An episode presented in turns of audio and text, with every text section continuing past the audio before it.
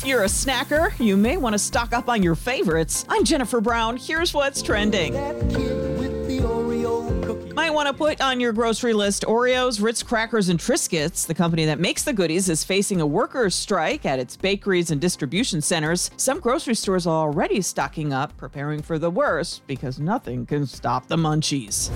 In New Zealand, a guy inspired by ISIS went into a grocery store and stabbed six people. Police took him out quickly. The country's prime minister says they knew he could be a threat. The individual was under constant monitoring, and it was the police surveillance team that shot and killed him.